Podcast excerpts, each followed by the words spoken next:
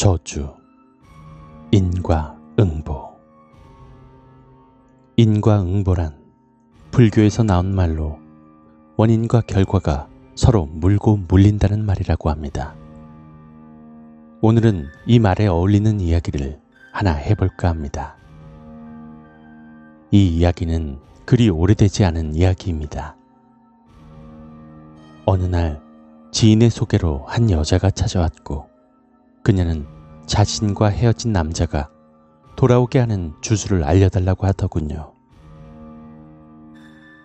헤어진 사람을 돌아오게 하는 주술은 그 남자와 인연이 남아있지 않고서는 주술이 성립될 수 없기에 먼저 남자와 여자 사이에 인연이 남아있는지부터 확인을 해야 했습니다.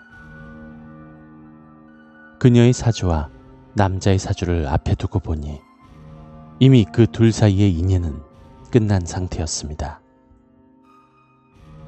이에 대해서 말을 해주니 여자는 그렇다면 그 남자를 저주하는 주술을 알려달라고 하더군요.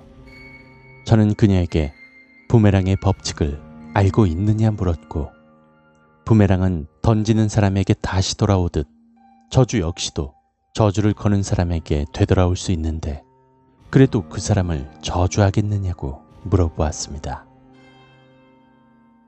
그녀는 자신에게 어떤 고통이 와도 그 남자에게 저주를 걸겠다고 했습니다.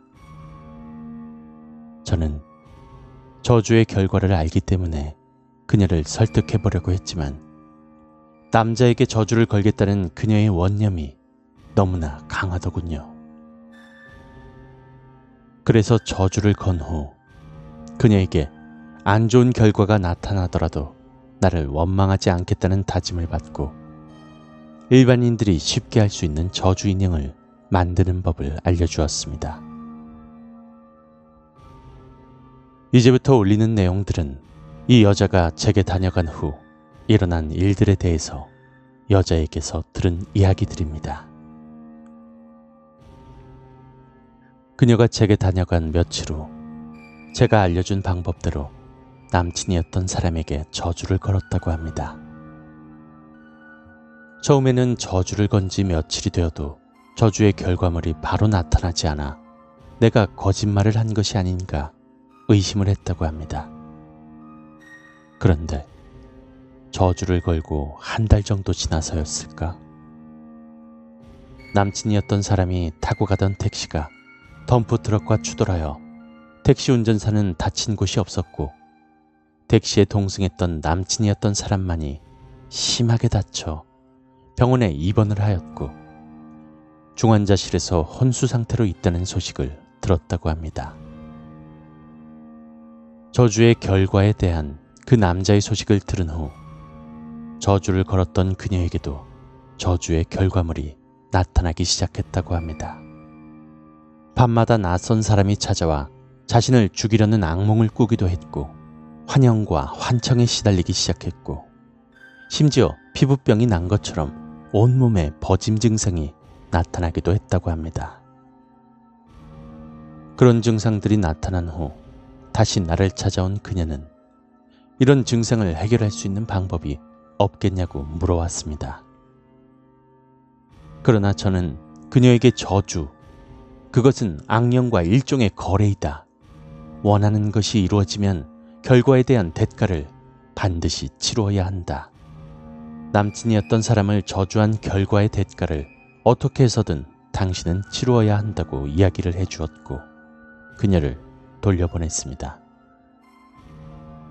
그녀가 다시 저를 찾아와 만나고 돌아간 후에 그녀를 소개시켜준 지인에게서 그녀의 소식을 들을 수 있었습니다. 저를 만나고 돌아간 후 그녀는 자신에게 나타난 증상들을 해결해 보고자 유명한 무속인들을 찾아가 보았지만 대다수 무속인들은 그녀와의 대화를 거절했고 결국 그녀가 마지막으로 저를 원망하며 선택한 것은 자살이라는 극단적인 방법으로 생을 마감했다고 합니다. 끝으로 타인을 저주하려고 생각하시는 분들께 한마디 하고자 합니다. 저주. 그것은 악령과의 일종의 거래입니다. 저주의 결과가 도출이 되면 어떠한 방법을 통해서든지 그 거래에 대한 대가를 치루어야 하며 그 대가는 자신에게 비참한 마지막을 안겨줄 수도 있다는 것을 명심해야 할 것입니다.